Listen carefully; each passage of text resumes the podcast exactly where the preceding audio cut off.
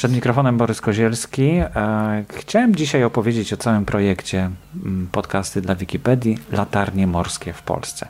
Projekt by się nie odbył i nie byłoby ani zdjęć, ani audycji, gdyby nie to, że trafiłem na stronę latarnica.pl i jak tylko trafiłem, no to wydawało mi się, że to jest taka strona, która już dawno nie istnieje, no bo tak, tak miałem nadzieję, że ktoś, ktoś się pasjonuje w Polsce latarniami i że, że to istnieje, ale wygląd tej strony troszeczkę tak sugeruje, że już jest dawno nieaktualizowana, zwłaszcza, że ja trafiłem na hasło, znaczy na wpis jakiś starszy, bo tak z wyszukiwarki to mnie wrzuciło na starszy mm. wpis. I tak troszkę bez nadziei napisałem, że, że czy, czy, czy to działa, czy nie działa. I odezwała się Monika i Monika i Tomek dzisiaj są moimi gośćmi przed mikrofonami. Witam was serdecznie. Witamy. Witamy. To jak to się stało, że ty założyłaś w ogóle taki portal? Bo już dosyć stary chyba jest, prawda? A kiedy go założyłaś? Kiedy cię tak. to zaczęło kręcić? Portal ma już 8 lat. Od 2010 roku go prowadzę. Natomiast to było skutki. Portal powstał dlatego, że ja już o wiele wcześniej interesowałam się latarniami, natomiast no, internet się u nas rozwijał, były różne możliwości i właśnie pomyślałam sobie, że tak naprawdę nie muszę tylko wszystkiego trzymać do szuflady, ale mogę też tą swoją pasją dzielić się z innymi ludźmi. Może akurat znajdą się tacy, którzy będą tam zaglądać, będą czytać. Początkowo to chciałam tak naprawdę wrzucać wpisy raz na jakiś czas i zobaczyć, czy będzie jakikolwiek odzew. Natomiast tak mi się to bardzo spodobało, że Wpisy pojawiają się regularnie i tak naprawdę teraz co tydzień są cztery nowe wpisy. Kurczę, to dużo. ale to jest też skutek tego, że mam bardzo dużo osób, z którymi koresponduję, które podsuwają mi pewne tematy, podsuwają zdjęcia. Y, moja skrzynka mailowa wręcz y, jest przepełniona od takich informacji latarnianych z całego świata, chociaż zawsze podkreślam, że naprawdę interesują mnie polskie latarnie morskie, ale też z przyjemnością zamieszczę informacje o latarniach światowych. Natomiast zdecydowanie stawiam na historię polskich latarni morskich. A jeśli chodzi o w ogóle samą pasję i zainteresowania, no to to już o ponad 20 lat, może kolekcjonowania i zbieractwa przedmiotów latarnianych. Natomiast sama pasja chyba pochodzi jeszcze z czasów dzieciństwa i ze Świnoujścia, na którym zakończyła się wyprawa wikipedyczna, ponieważ do Świnoujścia jeździłam jako dziecko na wakacje co roku nad morze. No i latarnia świnoujska w latach 70., 80. była bastionem nie do zdobycia. Można ją było oglądać z drugiej strony kanału portowego, natomiast nawet po przepłynięciu na drugą stronę do Świnoujścia, Warszawa. Nie można było dojść do latarni, bo były tereny portowe, nie można się było po nich swobodnie poruszać, a już o wejściu o latarnię w ogóle nie było mowy. To też ta wieża stanowiła dla mnie taki obiekt e, pełen tajemnic i rozbudzała wyobraźnię. I myślę, że do tego wzięła się pasja, bo ja co roku jeździłam, spoglądałam na tą latarnię, na te światełko i sobie wyobrażałam, jak może być w tej wieży, jak wygląda praca, co tam się dzieje i w ogóle te widoki muszą być niesamowite i tak naprawdę chciałabym być latarnikiem. No są niesamowite, ale czemu nie zostałaś latarnikiem, latarniczką mm. w takim razie? Wykształcenie techniczne to nie jest moja mocna strona, a wiem, że trzeba mieć wykształcenie techniczne, elektryczne to zupełnie, ja jestem humanistką. No i dzięki temu mamy fantastycznego bloga mm. e, bo, nie, bo jesteś humanistką właśnie. Mhm. I jak to się będzie rozwijać? Czy zamykasz się na polskie latarnie, ale czasem jednak coś tam z zagranicy publikujesz? Zdecydowanie tak, ponieważ y, moi czytelnicy coraz więcej podróżują i podsyłają mi zdjęcia to ja z wielką przyjemnością przyjmuję te zdjęcia do publikacji i to jest też okazja, żebym poszukała informacji na temat tej latarni w przestrzeni internetu i w literaturze, także publikuję zagraniczne. A już wiesz, gdzie szukać, czego szukać? Zdecydowanie mam takie jest. swoje tajne, ulubione źródła internetowe i w literaturze. Natomiast zdecydowanie najwięcej serca wkładam y, w teksty o polskich latarniach morskich, bo Moja pasja tak naprawdę nie dotyczy danych technicznych. To mnie najmniej interesuje, e, żeby podawać parametry latarni. Ja je odbieram bardziej sercem i uczuciem i w latach 70., 80. była taka książka pana Fenikowskiego Zakochani w Rozewiu i myślę, że to właśnie najlepiej oddaje ten stan, który ja przeżywam, że to nie jest mm, pasja turysty, to jest coś bliższego zakochaniu, bo kiedy na przykład jestem na przylądku rozewskim, moje ulubione miejsce, to rzeczywiście mam takie symptomy zakochania, przyspieszone bicie serca, ogromna radość. Kiedy tam wracam, to po prostu rozkładam ręce i naprawdę jestem strasznie szczęśliwa. Także jest to zawsze spotkanie jak z ukochaną osobą. W ten sposób podchodzę do latarni i mówię, ja jej bardziej sercem odbieram. Żeromski też się chyba zakochał w tej latarni, z tego co pamiętam. O, to jest problematyczna historia.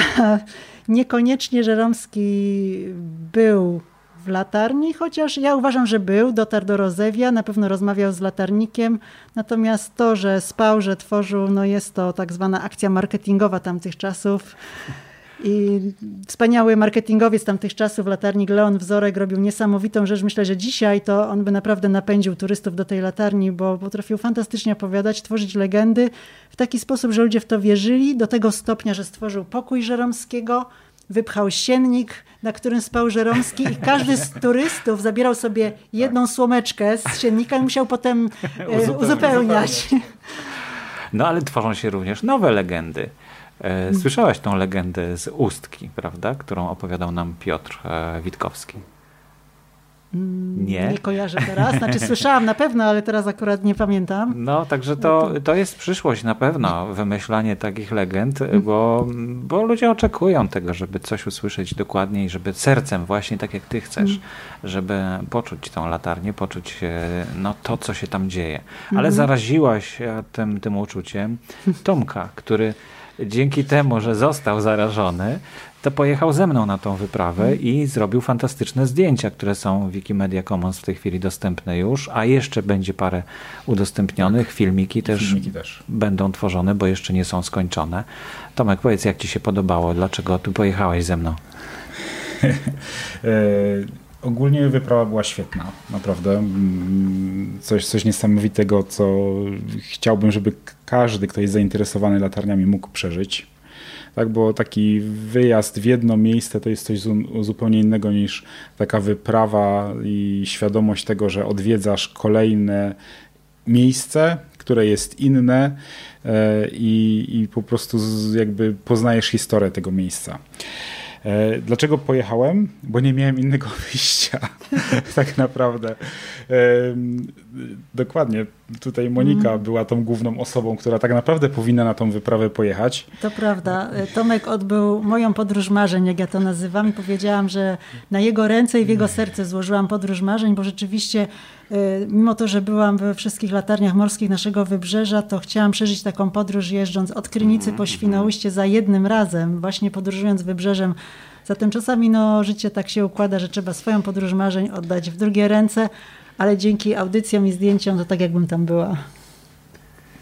No i, i, dlatego, ale chyba nie tylko dlatego. No, ja widziałem, jak ty robisz te zdjęcia, wychodzisz o świcie, e, e, po, po, po zmierzchu też wchodzisz na te latarnie, jak już właściwie nikogo tam nie ma. Wiesz co, mi się wydaje, że to głównie chodziło też o to, żeby rzeczywiście te obiekty pokazać, e, tak jak my tutaj wcześniej rozmawialiśmy, mhm. tak? Kończy się jakaś, jakiś etap historii dla tych obiektów już niedługo. E, I one rzeczywiście staną się najprawdopodobniej obiektami typowo takimi turystycznymi. Tak? Y, skończy się ta historia właśnie z latarnictwem. Nie no, z... świecić będą. Tak, nie? świecić będą, tak, ale, ale skończy się, skończą się te rzeczy, które tak naprawdę mm, y, no, są związane z, no, z, z, latarnictwem jako, jako z osobami, tak? Gdzieś tam te poszczególne osoby będą odchodzić, czy na emeryturę, czy w ogóle już, już z tego świata, że tak powiem. I y, wydawało mi się, że rzeczywiście, że to też jest ten moment, żeby jeszcze gdzieś tam y, czy sfotografować latarników poszczególnych, tak? Dla jakichś tam y, przyszłych pokoleń. No i też pokazać, że te obiekty się zmieniały, że one się zmieniają, jak porównamy z tymi fotografiami, które były wcześniej robione. E, I tak samo zmienia się otoczenie. Tak, że mhm. te obiekty z takich obiektów zamkniętych, tak jak choćby właśnie e, Niechorze, gdzie przed latarnią były ogrody i kiedyś się szło od klifu taką wąską ścieżką do mhm. drzwi, przerodziły się w e, po prostu park, park taki tu mhm. przygotowany specjalnie dla turystów, którzy mogą tam po prostu poczekać, e, żeby wejść do, do latarni. Więc te obiekty właśnie, one zmieniają się trochę z takich osamotnionych budynków, gdzie byli tylko latarnicy w obiekty po prostu typowo turystyczne. Ale to chyba nie ujmuje. Nie, nie, jest, nie w żaden sposób nie, nie, nie ujmuje. Fantastyczną rzeczą jest to, że o, o latarnie się po prostu dba. Mhm. Tak, że są systematycznie remontowane, tak jakby choćby teraz Jarosławiec, gdzie, gdzie byliśmy, byliśmy w trakcie remontu e, wieży. E, więc widać, że jest te stowarzyszenia, które, które, czy stowarzyszenia, które są na wybrzeżu, po prostu utrzymują jakby też częściowo z tych pieniędzy, które tam osoby wchodzące e, płacą za bilety, utrzymują po prostu te latarnie w takim stanie, e, który pozwoli na to, żeby one po prostu jeszcze mm. kolejne lata wytrzymały, tak?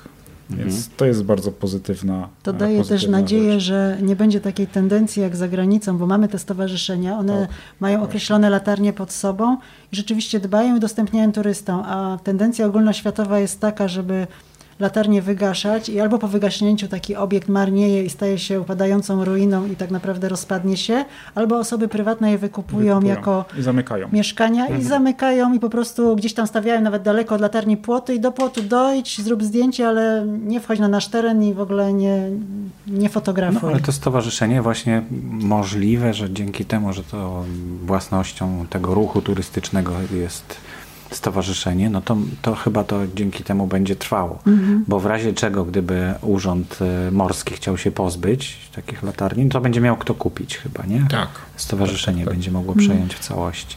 Dokładnie. Ale Tomek, ja jeszcze chciałbym Cię zapytać o jedną rzecz, bo ja stary, cały czas, przez cały ten mhm. wyjazd, starałem tak. się Ciebie zarazić Wikipedią tak. i Wikimedia Commons. Trochę się udało. no właśnie, powiedz, czy się udało. Tak, udało się. Udało się.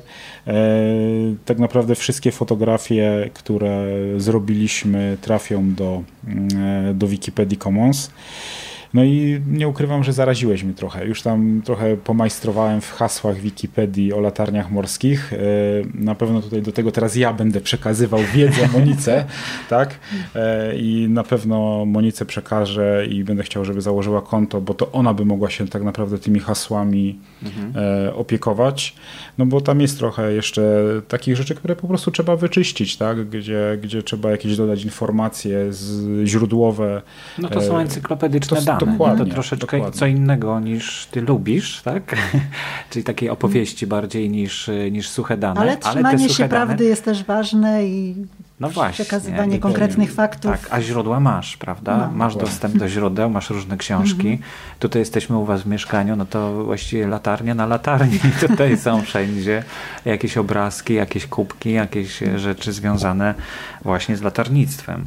Także mam nadzieję, że to wam rzeczywiście wejdzie w krew i będziecie, będziecie dalej tymi hasłami się opiekować, bo każda grupa haseł potrzebuje takiego opiekuna, czy takiej osoby, czy takich osób, które będą je rozwijać i jakoś dbać o to, żeby spójnie wyglądały, żeby miały jakieś, no właśnie te źródła, żeby były mhm. podawane i żeby te dane, które są ważne w tym haśle encyklopedycznym, żeby były zawarte.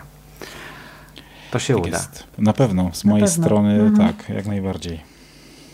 No to super, to w takim razie kończymy chyba tą, e, tą przygodę na razie. Ja jestem skłonny wrócić Jeszcze do raz. Świnoujścia i teraz w, w drugim kierunku. No teraz wy musicie się wybrać e, tak, we wspólną podróż taką, mhm. zaplanować ją porządnie i, e, i odbyć ją tak jak Monika no, marzy o tym, no to chyba, chyba najwyższy tak, czas, żeby, żeby to te... zrealizować. Nie? Dokładnie. Ja jeszcze fotkę wam strzelę w takim Dobrze, razie. nie ma sprawy. Zrobione, tak, że będzie można obejrzeć na naszym blogu ewentualnie albo w, w cyklu. I w cyklu tych podcastów to jeszcze nie jest ostatni podcast. Mhm. E, będzie jeszcze nagranie prawdopodobnie E, właśnie z Gdańska czy z Gdyni jadę do, e, do Apoloniusza jeszcze, żeby porozmawiać. No i to będzie już prawdopodobnie koniec. Zobaczymy, czy jeszcze jakiś... Definitywny koniec. Taki zamknięcie serii. Tak. Ale podcasty dla Wikipedii jak najbardziej dalej się będą rozwijać i będą, e, będą powstawać, tylko już mhm. na temat innych haseł. Jakbyście chcieli kiedyś e, coś ciekawego znowu dodać do haseł, to możemy na nowo te wszystkie hasła ponagrywać. Nie ma Jasne, problemu. Dobrze. W każdym razie dziękuję Wam za ten zapał, za, ten, za tą pasję, bo dzięki temu w ogóle to było naprawdę bardzo przyjemne przeżycie i bardzo przyjemnie się jechało po tych latarniach i spotykało z ludźmi Chociaż w niektórych momentach, w niektórych latarniach właśnie jak się spotkaliśmy, to takie było odpychające troszkę. Nie? Troszkę takie, tak, tak. Trochę było. odpychające. Nie będziemy tutaj wytykać palcami, ale, ale Jest słodka tajemnica. widać było, jak, jak to mogłoby źle być, ale Mhm. nie jest tak źle, bo to była jedna czy dwie latarnie, tylko takie, które Tak. rzeczywiście no, były odpychające, powiedzmy sobie. Ale reszta była przyciągająca i przyciąga tłumy e, turystów, tłumy ludzi i tłumy pasjonatów i może dzięki tym hasłom i tym podcastom też więcej osób będzie się mogło zaangażować. To dziękuję Wam bardzo Dziękujemy E, serdecznie. i do zobaczenia i do usłyszenia w innych audycjach. Więcej informacji na temat podcastów dla Wikipedii można znaleźć na stronie wikiradio.org.